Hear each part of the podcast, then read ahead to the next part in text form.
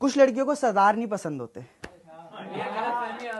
ये उनकी गलत फहमी है